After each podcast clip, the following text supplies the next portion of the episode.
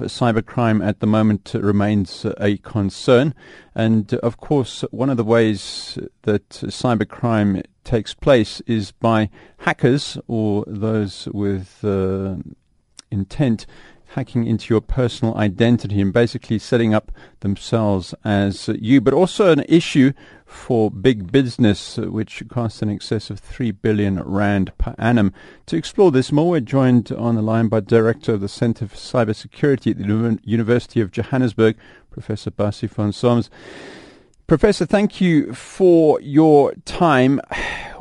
If one works at an organization like the SABC, we often get warnings on our email not to click on certain links, this kind of thing. But how big is the problem at the moment in South Africa? Well, thank you very much. Uh, yeah, the problem is big. Uh, I'm, I'm, not sure if anybody really knows how big it mm. is. I think one indicator that we can use is uh, about uh, two years ago, at the end of 2013, a very big international um, cybersecurity company published a report on the number of cybercrime victims in the world. And according to that report, South Africa came third in the world in terms of the number of cybercrime victims. We were only third, only to Russia and China. Now that gives an idea because they, you know, they've got networks and and um, monitoring stations all over the world. They should have a good idea of what's happening. So, yes, that's where we stand. And in general, I think South Africa and Africa is very prone to uh, cybercrime. Why don't we know the exact figures uh, or how big the actual problem is in South Africa? Are people keeping this uh, undercover or is our reporting uh, uh crime fighting system just not up to it? Well, there is no compulsory um, regulation in South Africa to report any form of cybercrime. So if a business loses X million through some cyber cybercrime scam in South Africa, um, we won't necessarily know about it. We will know about those where um, maybe the cybercrime unit of the Hawks got involved, like some cases, the Gautrain case uh, last year sometime. There, I think there was a case with Eskom. There was a case with the Post uh, Post Bank a year or so ago.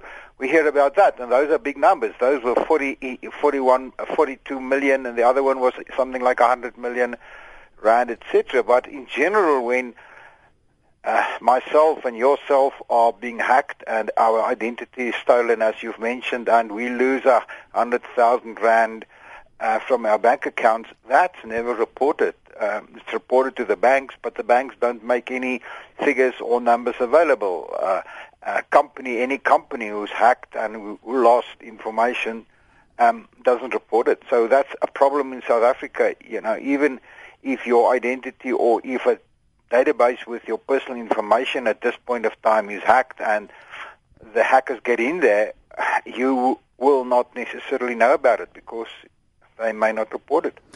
Prof, does that mean that we should actually jack up our regulations in this country? I understand we're one of only 28 countries in the world who actually has some sort of um, legislation surrounding this, but I gather it's got holes in it. I think the point that, that you're making is very good, and, and South Africa has got a very good uh, uh, bill coming, the Protection of Personal Information Bill, which has been approved by the President. Um, but has, is hanging somewhere in Parliament. It, it's not yet been in, uh, installed or it's not really become an act.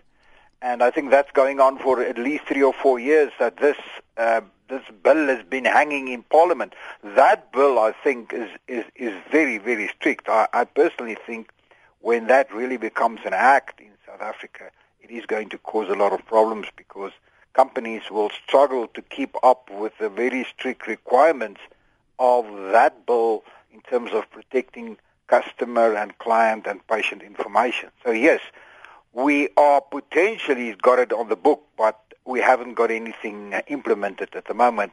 So at the moment, uh, ourselves, the man in the street, the, uh, specifically small companies, there are very, very big indications or uh, from reports all over the world that small companies are a major target for cyber criminals because they haven't got enough money necessarily to roll out very, very strict uh, cybersecurity measures, and they haven't got the skilled staff, which is a a big problem in South Africa.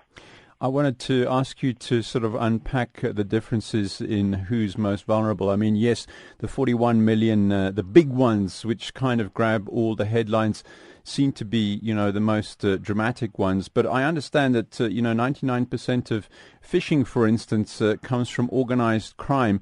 And they're very effective at, uh, how should we say, harvesting from the small guy, aren't they? Oh, absolutely. There's no doubt, no doubt about it. And, and that, and just uh, before we discuss that, the whole idea of, of cyber awareness, I think it's a problem nationally. We should have a national cybersecurity awareness program driven by the government where every man, right from the school child, the, the, the early, early learner, must be made aware of the risks of surfing or venturing into cyberspace. Um, the whole idea that you've mentioned, opening up an attachment to an email or going for that $50 million that somebody has inherited to you, those types of scams are used widely and people are every day being caught out by just, just to, to put it very plainly, by the greed of getting something, of winning a competition for which you haven't even registered, uh, naively assuming that the guy who sent it to you are honest, which uh, very much the internet and the World Wide Web is not. The best way of, uh, let's talk about uh, small and medium enterprises and perhaps bigger businesses here, in terms of the best way that organizations like that can secure themselves now and then ensure that they remain secured? What's the best practice? Well, uh, that's a very good question. Um, uh, it, it's been, if you look at the literature about this issue all over the world, it's still a fact that most of the cybercrime incidents, or a very big percentage, comes from insiders. In other words, people within the company itself misusing the access rights they have and therefore defrauding the company of um, of money. So that's the one thing is, is look look inside, look look inside your company. Make sure check who has got access rights to what systems, who can handle your systems.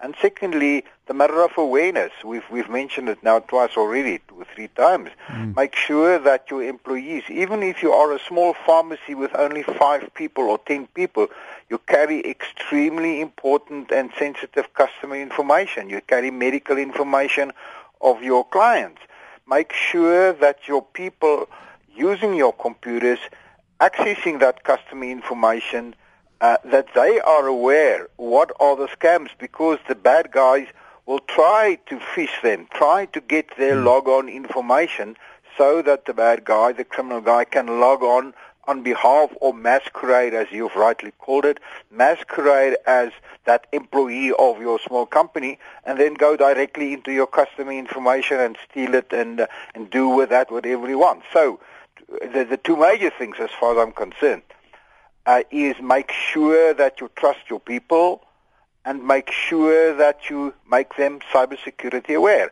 Then, of course, roll out some technical solutions too but the fact is many companies go full out for the technical solutions, the antiviruses and the firewalls, etc. And then the, the, the, weakest point of the of the chain is, is the employee, the, the human factor, to make sure that you cover the human factor. Excellent. Uh, thank you very much, uh, Professor Basie von Solms, who's uh, Director of the Center for Cybersecurity at the University of Johannesburg. Basically,